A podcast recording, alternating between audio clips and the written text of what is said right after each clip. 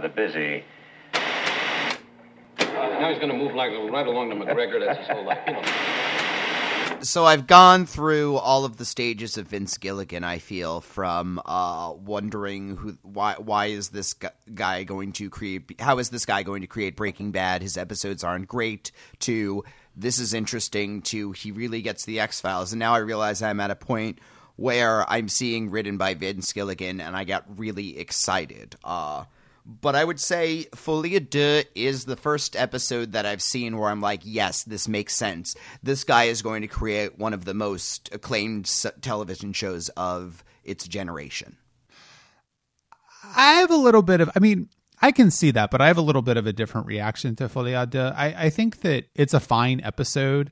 And I think what makes it work is because it is very, you can see the wheels turning in Vince Gilligan's head. I what I like about à Deux, which elevates it, is that you can easily see a version of this episode that almost entirely takes place in that cafeteria and that it ends with Yeah. them being rescued. But what makes this episode work, I think, or at least what makes it interesting to watch and interesting to, to talk about, is that it doesn't do that. That the episode ends about 20 minutes before you actually think it's going to end. And then we get this very, very strange sort of meta commentary 20 minute stretch on the X Files. Which is, uh, I mean, he wrote, he, he was the one who wrote Small Potatoes, right? Yeah, he was. that that's the same exact thing. I mean that that is part of the structure of his his episodes.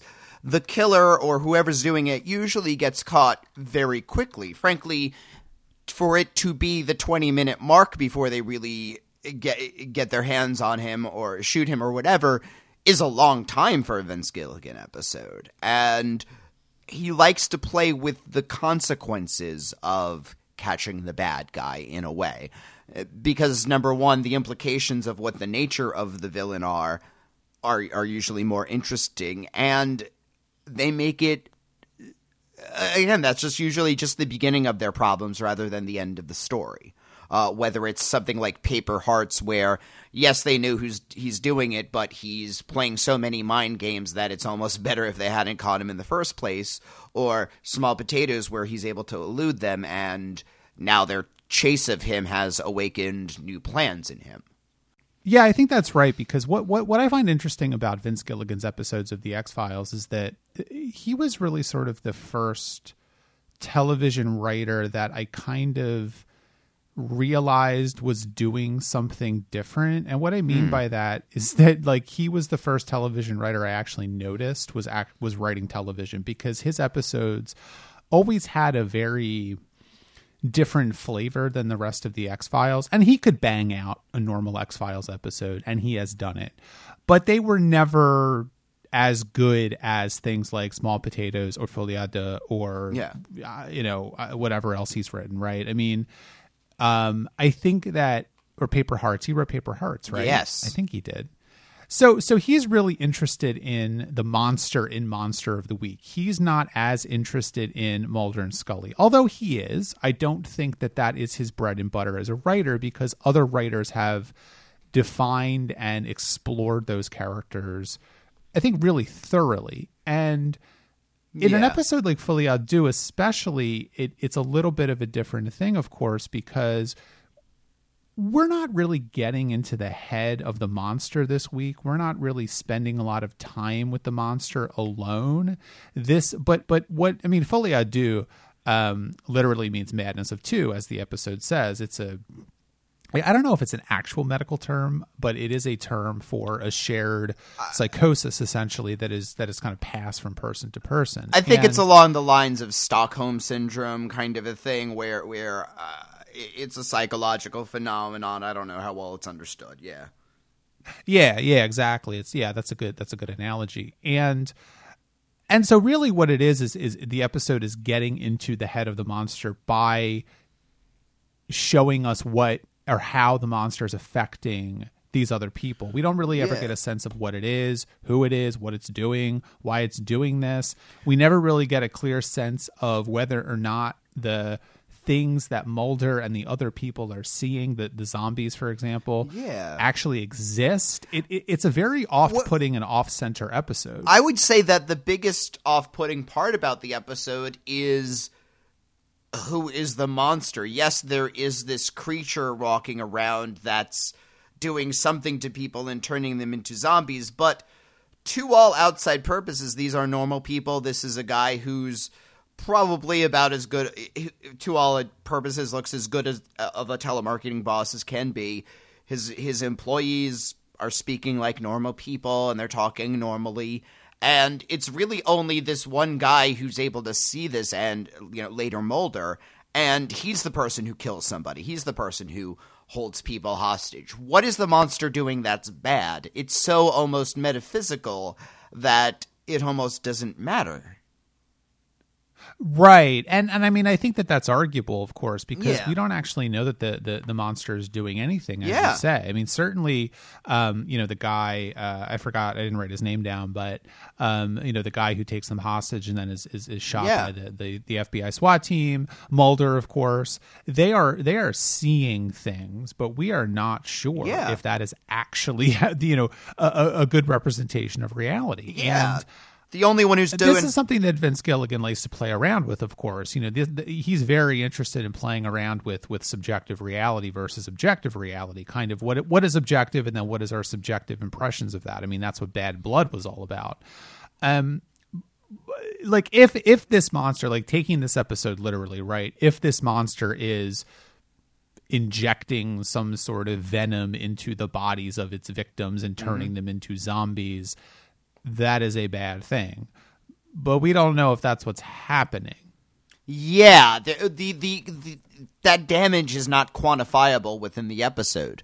The employee who again holds a bunch of people hostage and shoots somebody is the only one who's done any quantifiable damage. Now, this is not necessarily to say that we are on the side of the monster, and it is very I would say clever of the episode to not allow us to get too sympathetic to the monster because there is a version of the episode where this monster is just nice, uh, just a guy who wants to live and work his telemarketing thing, and he's just ugly, and he has some friends among the thing, and certain people believe them to be tainted, but everything's nice and happy. I mean, there is that version of the episode that makes the true monster the employee, but I think it's also clever of the episode to make it that it is very possible that this is a real threat and that the lesser of the evil is to shoot this boss.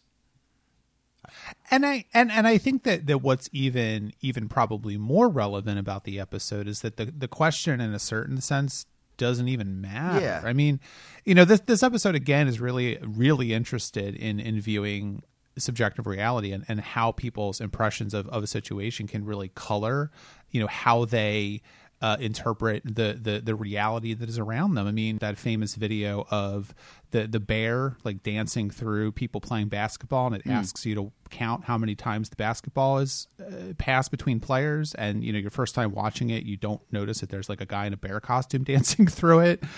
The bear in that in that video is hiding in plain sight, hiding in the light, hiding between whatever the the various phrases that are used in this, and you have a guy who is looking at this and saying, "There's a fucking bear. There's a fucking bear. Shoot it. It's going to kill all of us." And everybody else is watching and just saying, "This is people playing basketball. You're the crazy one here." And again, it, it, it, it it's it is an interesting notion that this episode has the people who are able to see the truth not taking care of it methodically. It would be one thing if this guy just went up and shot the guy he thought was a monster. That would be one thing. What he does is have the entire uh, uh, uh, he he holds people hostage he wants this broadcast he needs to tell the story to he needs to explain this to everybody and that's i guess where it turns where it crosses the line from this is somebody who is taking a, a reaction to something he believes is a threat to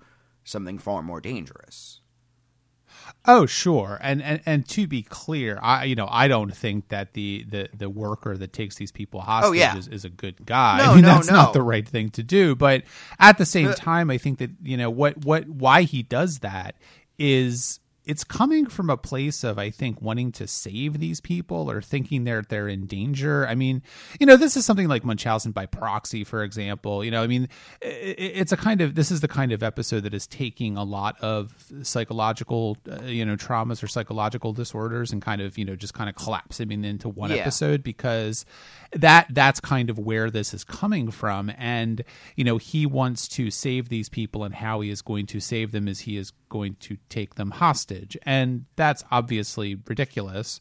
But but if you view it from the lens of this man is being driven a bit crazy by by seeing this it, it- it's at least an understandable motivation if if not a justifiable one. No, a, a, and let let's be fair. I think if any of us had this experience of suddenly realizing that somebody is actually a monster, I think it would fuck with our sense of reality a little bit. Let's say uh, that, and I guess that's why I I, like. I, this. I, I had that uh, I had that realization in uh, November 2016 when Donald Trump won the election, and I realized that 40 percent of my fellow Americans are monsters. So there you go. Yeah. Um and that's certainly a theme that this episode is bringing up, sure. Um h- h- how do you react to when you know that something is a legitimate threat when nobody else views it as and if you take it with the severity you believe it deserves, you're going to be seen as insane when this is just if everybody could see the monster in plain sight, they would understand and they would shoot with. Yeah, exactly. And and then I guess you know how how does that feed into into how Mulder and Scully react to this though? Because you know one of the one of the other things that I really like about this episode or appreciate about it is that Mulder thinks this is a bullshit assignment. He thinks he's being jerked around. You know, he he's doing his job though. He's being a professional. He's doing his threat assessment. But then he gets into the situation where he gets taken hostage, and you know Mulder and Scully working together, um, even though they are not in contact with each other. Scully knows exactly what Mulder would be doing in there. Mulder knows that Scully is going to do everything that he can, that she can to to protect him. But but it's not enough. And then later on in the episode when Mulder starts ranting and raving about you know monsters in plain sight and thinking that this guy is actually real the the the dynamic that Mulder and Scully have developed over the, the over the past few years that is emblematic in the previous 20 minutes of this episode goes out the window because now Scully doesn't know if she can trust him anymore which I also think is an interesting juxtaposition. yeah, this is, could be another example of let, let's go to grotesque. Mulder gets very personally drawn into a case and he begins to act like uh, the killer in this situation. And so it is very possible that he just spent a an extraordinarily intimately tense moment with this guy and is now kind of catching his madness for a little bit. That's what Mulder does. That is the way his sympathies work. And Scully is, for all she know, just seeing that again. And it's her job as Scully to just pull him back from that uh, until he snaps out of it. I, I think that's a really good um, it's a really good comparison actually. I hadn't thought of grotesque, but in a lot of ways Folie à Deux is the, the better version of Yeah. grotesque because you know I don't, I don't want to relitigate grotesque, but suffice it to say it was not very successful at what it was trying to do, whereas Folie à Deux is.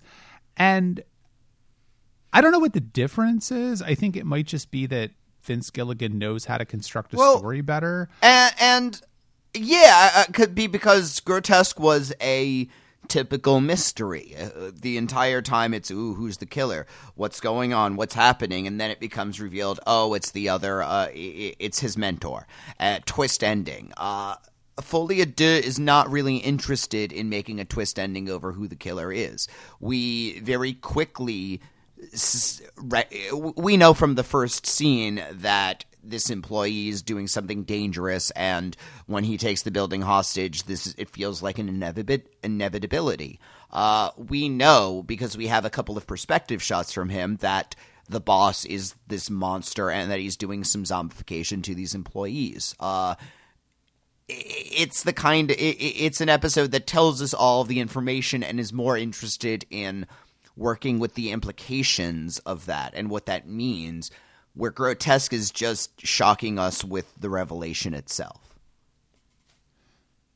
Yeah, I, I actually, yeah, that's that's a good way to look at Vince Gilligan episodes. I think in total because he isn't really interested in mystery. He's not really Yeah. interested in in misdirection, as a lot of X Files episodes are. He's he's more interested in just establishing the ground rules of the episode and then and then basically spinning it out um, as far as it can go, which is also kind of how he constructed Breaking Bad. So Yeah, it's the more Columbo style of mystery show. It's still, and then you get the tensions from a very different source, not about revealing the mystery, but of the cat and mouse game and the the these two forces circling each other and how are eh, we know that the good guy is going to prevail against the bad guy, but we don't know if it's going to be a Pyrrhic victory. We don't know how they're going to do that. We don't know what plan they're going to get in that. Right. Yeah. No. Exactly.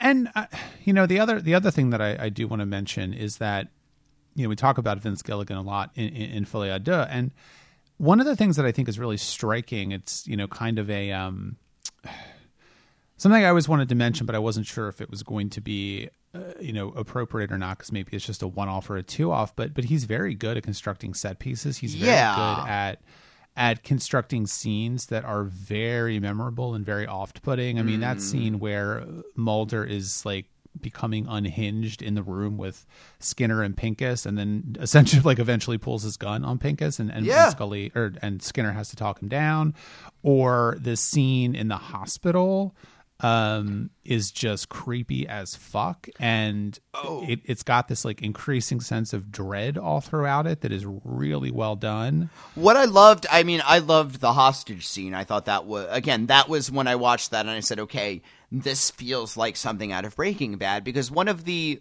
things I really loved about Breaking Bad was how a lot of things fall apart with the tiniest little thing, usually just a really weird coincidence or somebody pushing a little too hard. Like there's an early episode of Breaking Bad where uh the where Walt and Jesse are captured by an evil meth dealer and they essentially have poison meth and they're trying to convince him to take it and they're basically Jesse's basically like, "Oh, look, look, it's meth. You love meth."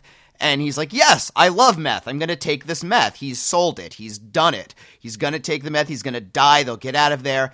And then Jesse pushes a little more. He says, Oh, it's got chili powder in it. That's my specialty. And he's like, No, I don't want that anymore.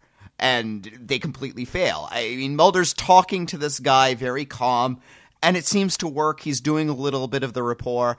And then he pushes a little too much with the, Yes, I understand. And that pisses him off he he he's doing well and then he pushes a little too much or coincidences like Mulder is about 5 seconds from being able to pull his gun and stop this situation one shot and this is taken care of and that's the moment that the other agent decides to call and all hell breaks loose I love Yeah. that. I love that about this because it's it's tense and horrible and again just a couple of seconds of timing either way and it fucks everything. It it everything is on such a house of cards and when it collapses it's going it's apocalyptic. The tension just ratchets.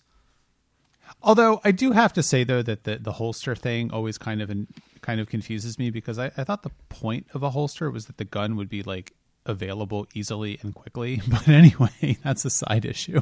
Yeah, I, don't- guess I don't- I guess you don't want it to be uh too easy for somebody to just grab out of your pocket out of the holster though.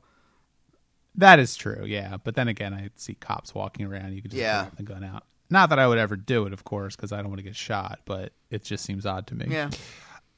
Yeah, I, I'm with you, and I, I mean, you know, I think that that also, it's his episodes always kind of end on a very. I mean, the you know the X Files is infamous for ending episodes on ambiguous notes, and I think that sometimes they go a little bit too far with that just because that's how the X Files works. I mean, a prime example of that is Chinga, which we talked about a few weeks ago, where Scully burns the doll up, and then the end of the episode, oh my god, the spooky doll is back out of the ocean again. How did it get there? And you're like, really? Hmm. But what I like about this is that it's never it's never resolved. We we don't know Yeah. what was happening really, and and it, it's so great that the ending ambiguous note that a lot of X Files have to end on is also telegraphed in the middle of this episode when they're talking to Pincus about, oh, well, did you live here? Did you live there? Yeah. You know, why were you moving around so much? And what happens at the end of the episode? Well, apparently Pincus goes somewhere else.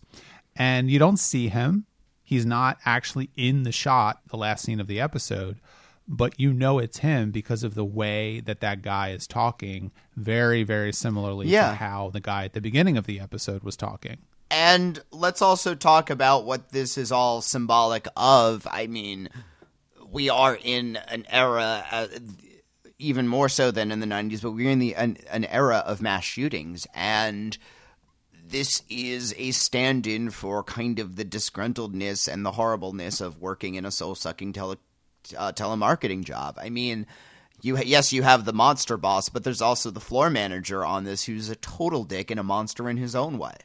Uh, and yes, that maybe a Dial and smile. yeah, I mean it's a little on the nose in that little bit of social critique, but this is an awful job, and in a way, the fa- there is an inevitability to people working in this job reaching a breaking point and snapping. It's not like Yeah. it's not like you need somebody to be a secret supernatural monster in order for a white guy to snap and start, start shooting people. All right, well, I think that's all we have for à Deux. Before we move on to the last episode of season five, the end, I do want to take an opportunity to remind all of you that this podcast is supported by you. Yes, you listening to this right now. If you would like to donate, please go to patreon.com slash truckabout show. All right, the end. It is the fifth season of The X Files. In a lot of ways, it feels like a series finale, which is an interesting choice that we will talk about. And I assume this is in some ways kind of the prologue to the movie. Yeah, the the movie. I mean, we will see it next week, but the the movie picks Yeah. up. I think I don't know, a couple months after this, something like that.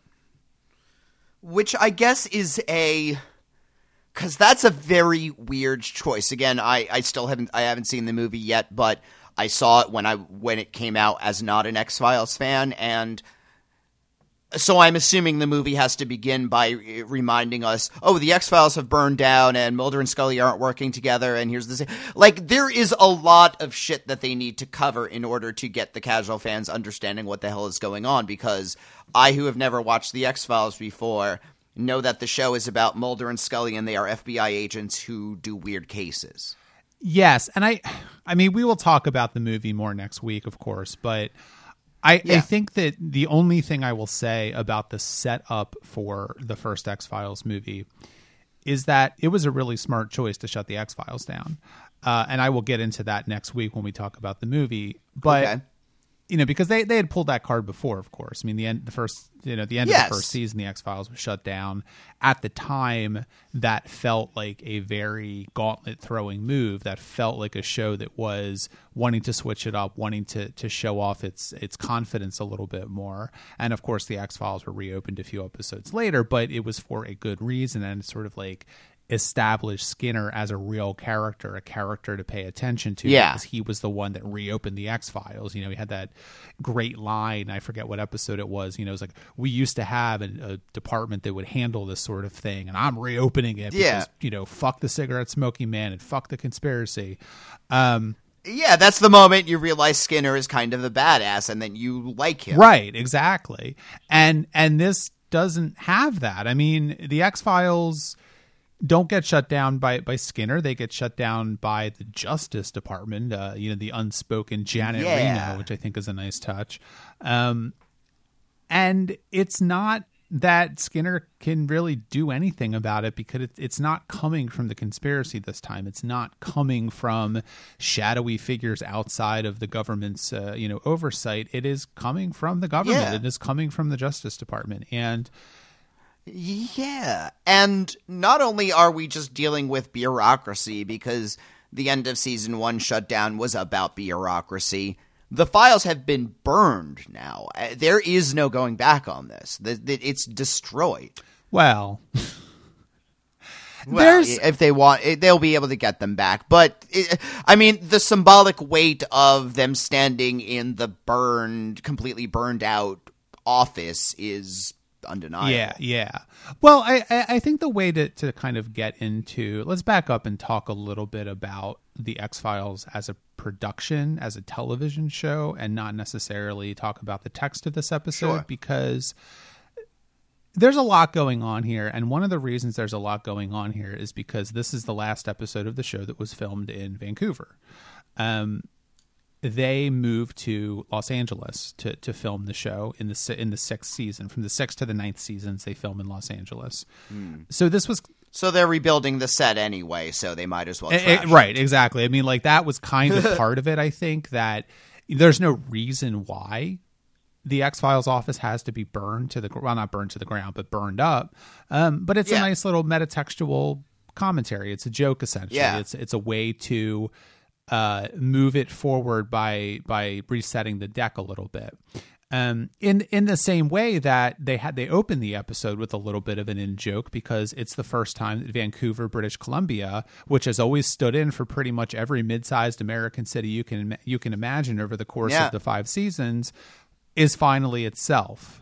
Yeah, I- I mean, there was a lot of metatextual commentary in a way. I feel at the end when they're talking about how they're they are literally talking about how they're risking the X Files on this very big risk of talking to the Justice Department or making a feature film. This show is about to take several big risks, and it's making a gamble. Now, I would assume the show is a little more confident in itself than maybe the characters were, but a risk is being taken. Big changes are going to happen, and that can always mess with something. Yeah, no, of course, because this in a lot of ways is is them examining what the X Files is, where where it is, where the story is, where the characters are, where the production is, what they're going to be doing in season six, how this is feeding into the movie.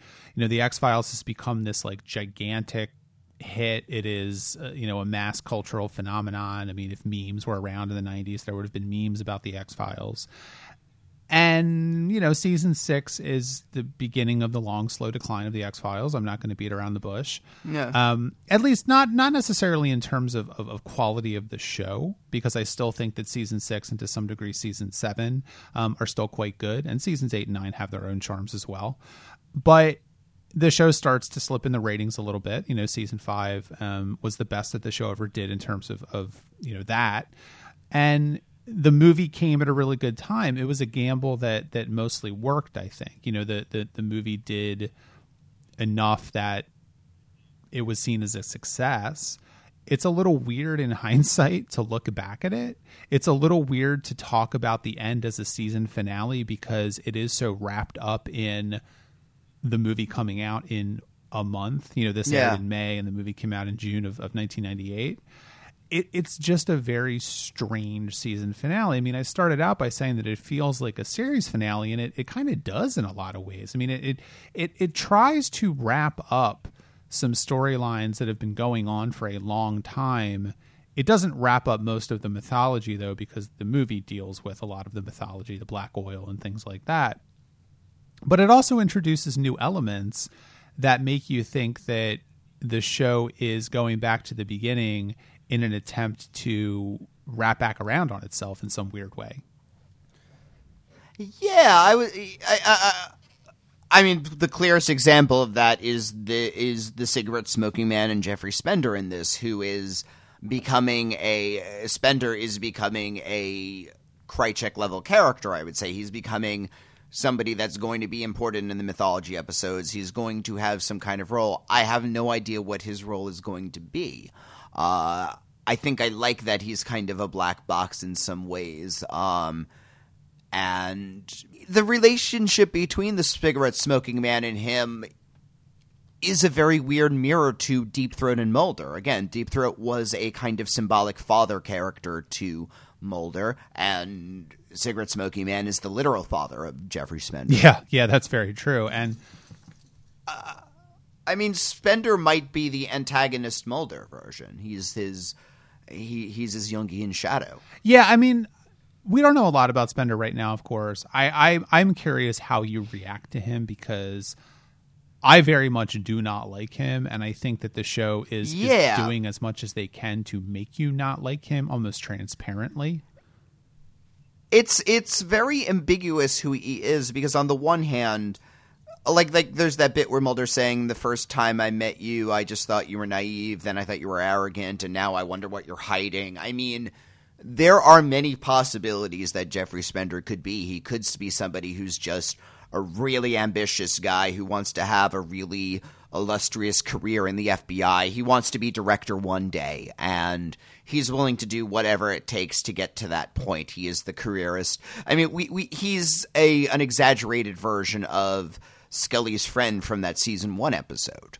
Uh, oh yeah, done much more seriously and much more damaging, but it's possible that that's who that guy is, and his hatred of Mulder comes from the the the incident with his mother, frankly, where he is mortified and embarrassed and worried about his mother, and here comes a another a rival agent who is you know outranks him and is out and blocking him in every in every way and he's just encouraged his mother's delusions that could be a version of spender spender could be somebody who knows a lot more than he does or he could be somebody who is the good cop and really does want to make sure that certain things get solved and he's playing his cards very close to the chest. He knows that the cigarette smoking man is somebody who's doing some kind of shadowy thing and he's going to vaguely play along with it in order to root it out. He's but certainly Spender is not somebody who trusts many people. I think. Yeah, sure. Well, I think that that it's funny that you say that that you know he might blame Mulder for for what happened with his mother, which I think is true.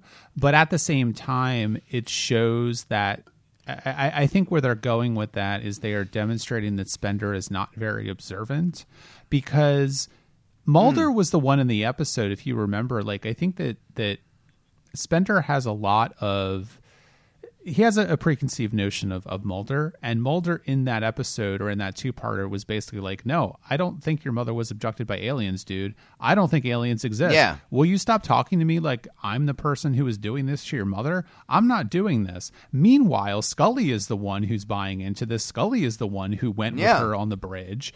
And Scully is the one sitting in that briefing room at the beginning of the end. Spender doesn't seem to care that she's there. So it, it it's you know the the end. Yeah, this, but, but I, I, mean his mother. But I think this ties into what was happening in the back end of the episode in terms of the Justice Department investigation and them shutting down the X Files and all mm. this kind of stuff. Because what what I think this the episode is trying to say is that it doesn't matter what's Mulder thinks. It doesn't matter what Scully thinks. What matters is what people think of them. Yeah. His mother is the person who's been saying, "Oh, Agent Mulder, he does these this kind of work." And didn't you see the thing on the conference where he was talking about that? And uh, I don't think Spender Spender seems too angry to do the research in a way again, I am not a Spender fan. I don't like Spender. I don't think you're supposed to like Spender. Yeah. But I also don't think Spender is very good at his job. And I don't and I and I don't think that comes from a place yeah. of laziness. I just think that comes from a place of ability. Mm, yeah, he's ambitious, but he doesn't really have a he doesn't have a passion for the work in the same way that Scully or Mulder do or even Diana does. Um, he's interested in the career ladder, I would say. He doesn't really care about this investigation as an investigation. He's not interested as as far as he's not he's the one who's not worried about the victim, but about who gets the credit. Right. And and not only that, but I, I, keep going back to that that briefing room scene at the beginning of the episode when Skinner yeah. and Mulder walk in and Spender is immediately put out by it and he's going over, okay, well this Russian guy was shot and what's going on here and Mulder says, I don't think that's what happened. Here's what I think happened and here's yeah. why I think it happened. And Spender instead of being open to his ideas, now of course some of it is due to the fact that it's Mulder, yeah. but I don't really get a sense that Spender would be okay with anyone in that room questioning this.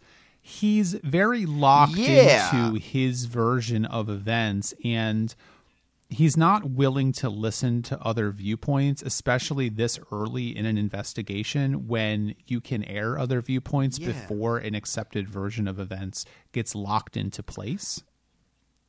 And even if before we get into the other viewpoints thing, He's just shown a video. Mulder is not making an unreasonable request to say, wait, can you just show me that clip again?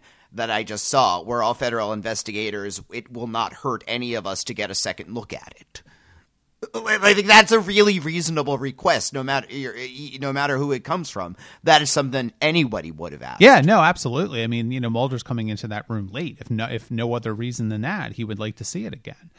And I mean, then okay, so let's talk about let's talk about Diana then, because you know she's obviously a new character. We haven't seen her before. Mulder has this romantic history with her. They never worked together, um, but or at least they didn't work together like on the X Files, but what do you make of her? What I mean, does this does this fit in with Mulder's history? Do you think? You know, I I, I did make a note that for, Fire was the episode where we met the old girlfriend, yes. Right? And that was terrible because that didn't really work with our conceptions of the characters. But I don't know. Diana seems to fit because I can buy that Mulder did have a, li- a little more in the way of friends and colleagues before he ended up meeting with Scully, but I can also see that things not quite working out with that. The two of them their careers do take them in different directions. Maybe the particular depths of some of Mulder's obsessions were things that Diana wasn't ready to deal with. She alluded to certain troubles that I'm sure we'll get into. Um, so spoiler alert i did look up look her up and i did see that she's in a couple more episodes so i know she doesn't die but um they well you don't you don't uh, hire but, you don't but, hire mimi rogers to kill her in one episode yeah no then that that is fair um but I, I i'm not sure how well i buy the triangle they're trying to set up yeah, I, I was about I was about to mention that. I I hate that yeah. part of the episode a lot. I think that to, but because it yeah, it's about it's pitting the two women against each other when by all rights the two of them should be working very well together and they do both kind of complement things in Mulder that they have and I think that they could make a the version of the show that's the three of them solving cases together, I can see working in a way. Unfortunately, they have to pit these up against each other, and and it's lazy. Part it's of me, cliche. It's a little sexist. Well. P- yeah, I mean, I, I, I, I'd like a charitable interpretation of the episode in which this is something that's just manipulated by this kid who is I his conversation with Scully at the end when he's talking about oh people say a completely different thing than they mean.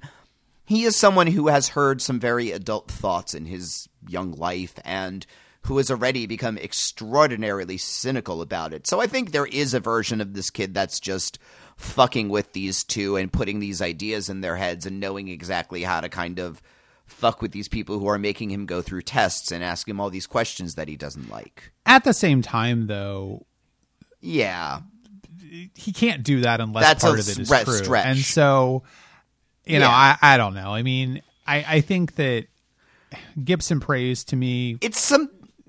We will talk about him in a minute, but I, I just I don't I don't like you said. I mean, I don't like the fact that they're being pitted together. I think it's lazy. I think it's cliche, and I don't think mm-hmm. it makes any sense. Frankly, I mean, yes, you know, we've talked about yeah. this in the past that a lot of people were shipping Mulder and Scully, and I am leaving it up to your imagination whether or not the show actually goes there ever. Um, but it's it's feeding into the shipping in a way which I find that the X Files usually didn't do, and I don't know why they're doing it. I don't know why they think it's a good use of screen time to to have Mimi Rogers and Scully give each other these kind of catty looks. I, I just I don't get it. I mean, is this a lead up to them having a big kiss in the movie? I don't know. Like, I'm worried that that's going to be a thing, and that's that's what they're seeding because they know that uh, in the big summer blockbuster they're going to have ha- have them finally kiss for real. Well, we're just going to have to wait and I see next week. we'll find out very quickly. But yeah, I, I feel like they're trying. The, the most charitable I can interpretation I can come up with is it's professional jealousy. Uh, and given that, I mean, I buy Mulder when he's saying to Diana, you know, she makes me work for it, but uh, he's recognized that uh, the challenge that she gives him and the burden of proof that she forces him to come up with has helped his work. Um, I think he's shitty at showing it, but I think in the back of his mind he does recognize that uh, again he's become stronger for what she's made him the, the way she's made him work. Um, I think he recognizes that he doesn't need a yes man, so to speak. Um, but from Scully's point of view, he's still Mulder. He's still the one who tells her, "Oh, do this thing," and I'm not going to explain why. And he still doesn't take her at, as seriously as she would like to be taken, and all of that. Um, and she still doesn't have her own desk. Well, now she really doesn't have one because the office has been burned down. Yeah. But yeah, I mean, I, I, I think your your idea about having them be sort of like a, where all work on the X Files together is interesting, and I, I can certainly see, you know, that that's the char- that's the charitable interpretation of that, right? That it's professional jealousy that Diana feels a sense of loss, Yeah. uh, you know, a sense of Yeah, a sense of regret for breaking up with Mulder and then fleeing the country uh, because I'm sh- this is something that yeah. because I'm sure that Mulder This is, is not like- an easy person to be in, in a relationship with at all. But Yeah, and sh- she can also be excited about working on the X Files because this, you know, in a way, she feels cast out of the cool kids club because look at what they get to investigate, and I'm in Berlin doing this stuff. Although I'm sure Berlin was a very exciting place to be in the 90s. Yeah, that's true. A lot of sex clubs. I don't know. I don't know what goes on in Berlin. I've never been there. Well, let's talk about Gibson praise then because I I mean, The sh- I'm glad the show recognizes that. Like, I'm glad the show makes him supposed to be creepy and off-putting. Yeah, I, well, I don't know there- if he's. I don't know if he's creepy. He's definitely off-putting. Well- but and I'm not also really sure again, why he's supposed to live in the Philippines. I don't know what the hell that's about at all. Um, Yeah, the entire time I'm like, where are this kid's parents? yeah, like, where are his parents? What are they doing? Why do they not care about him? Were they in Vancouver when he was almost murdered? Like what what is happening here? And I mean, a five minute, se- a, a, a very quick scene where it's very obvious that these are just stage parents who are worried, who are pushing this kid because he's dollar signs to them, and that's that's it would be enough. Like they they could have. I feel like that might have been like you know his his parents are always busy. I think they're stage moms. You know they're they're just exploiting their kid. That's the sense I get, but it would have been nice to have that. But it was a pretty packed episode.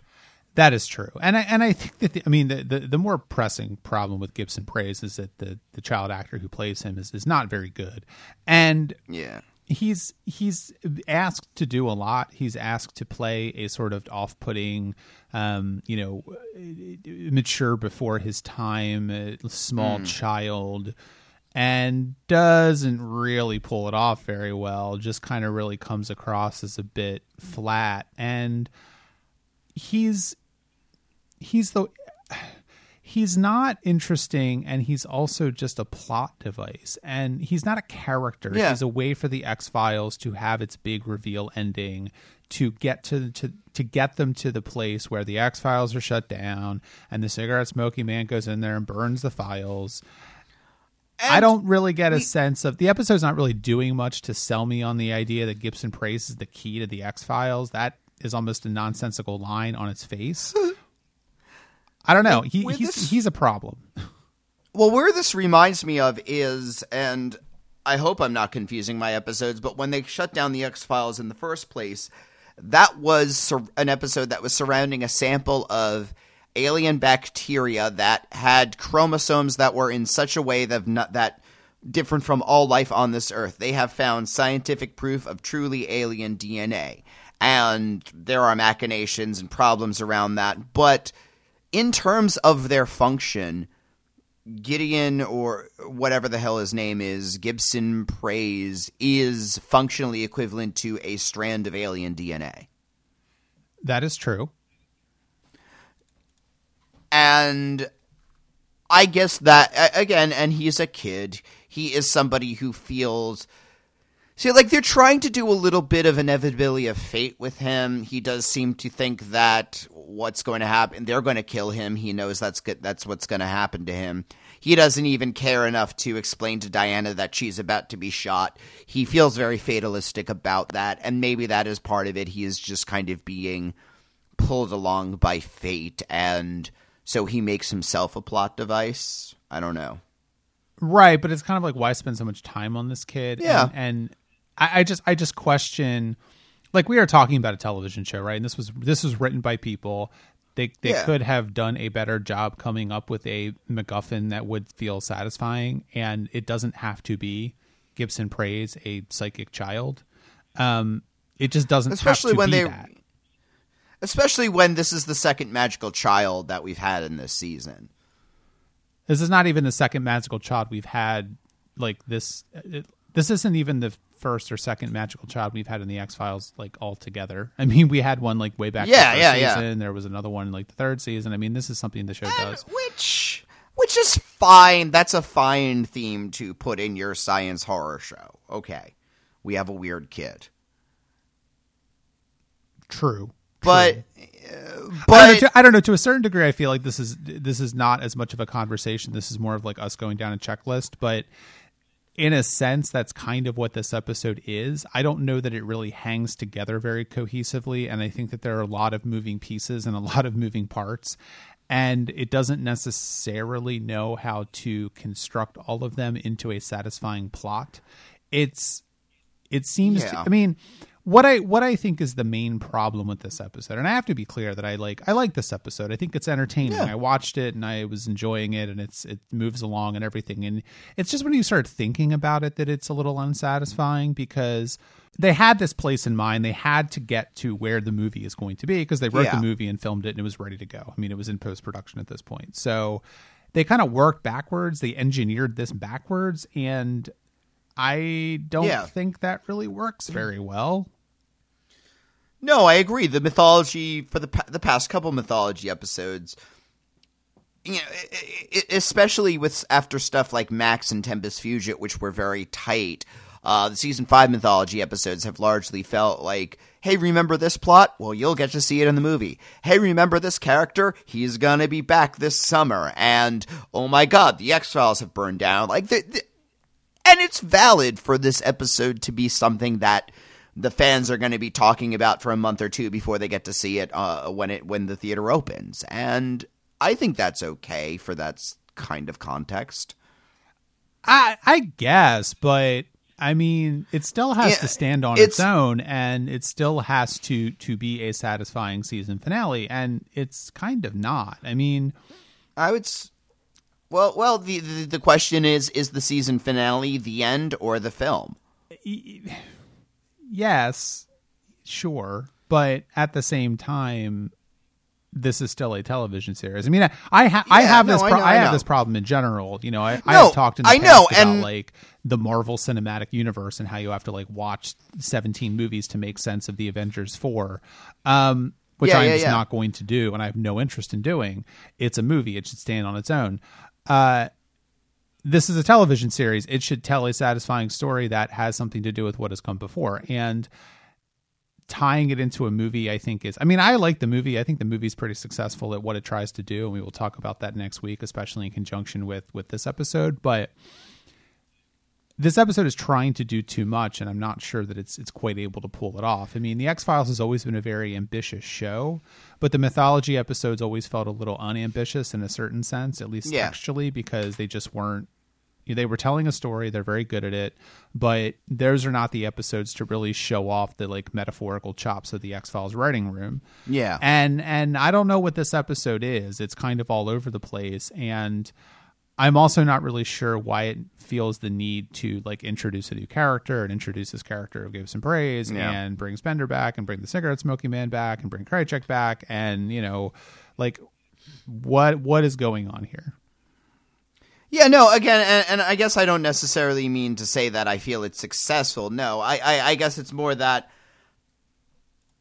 the this is what I see as the motivations be, behind this episode being what it is, and if it's a failed experiment, I think it's a failed experiment. Um, sure again, a- a- a- and again, I, I can only use my own anecdotal, but it was not a very good choice for getting a larger audience. As something for the hardcore fans, maybe doing the, in this in this way at that time worked. I mean, certainly this was not the kind of thing that had been done much on television before. This hadn't really been tried out in this way, and maybe a later version, a refined version of this technique would have been better.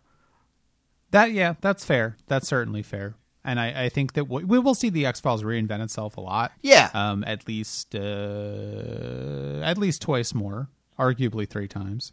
So maybe four times. Um, so look forward to that. The X Files is a very confusing show and movie. And we only have like four seasons left, though. Uh, well, there's more like six, but- there's yeah, I mean six seasons, but the last Six, but- pretty short. For three or four reinventions in that in six it, it's six times, and at least one of and one of them is a reboot, so that's understandable at least. But that's a lot. Yeah, I mean the the eighth season is kind of a, a reset. The the second movie is kind of a reset. The tenth season is kind of a reset. The eleventh season is kind of a reset. So Yeah. There are a lot of resets involved here. Is what I'm trying to say. And if there's a season twelve, that'll probably be a reset because Gillian Anderson has said no. So. I really did appreciate all of the commercials for Fox's animated lineup in 1998, though. Uh, that that was very nice to know what shows we could have been watching. It's true, and you know what? I agree with Gibson Praise. King of the Hill is a very good television show. You know, I never really watched it, and I was obviously not in a position to appreciate it when I first saw it, and so I went for most of my life as in King of the Hill sucks. So I've never really watched an episode, and now there's a lot of people who, like yourself, praise it. And yes, it's a Mike Judge show, so I can see how it has merit. I just have not revisited it. You know, there's a lot of TV shows. Watch what you want. That's what I always say. All right, well, I think that'll do it for the end. I think that'll do it for season five of The X Files. If you have any thoughts on either of the episodes we just talked about, please leave a comment on the post for this episode of the podcast at tuninginshow.com. As we said earlier, you can check out our Patreon, patreon.com slash truckaboutshow if you would like to support us financially. It does also support our other podcast, Truckabout. This week we are talking about the Voyager episodes Latent Image and The Bride of Chaotica. And if you give us $5 a month or more, you can check out our special patrons only episodes. The one that we released in May a couple weeks ago was on the movie Contact. Facebook, Twitter, Instagram, we're there. Tuning in show is our username in all those places. And as always, please leave us an Apple Podcast review for tuning in. It is the best way for new people to find the show. Okay, a little bit of a different episode next week.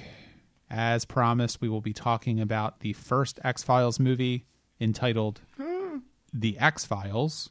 So join us next week for The X Files, the movie, released June 19th, 1998. Mac, why do you...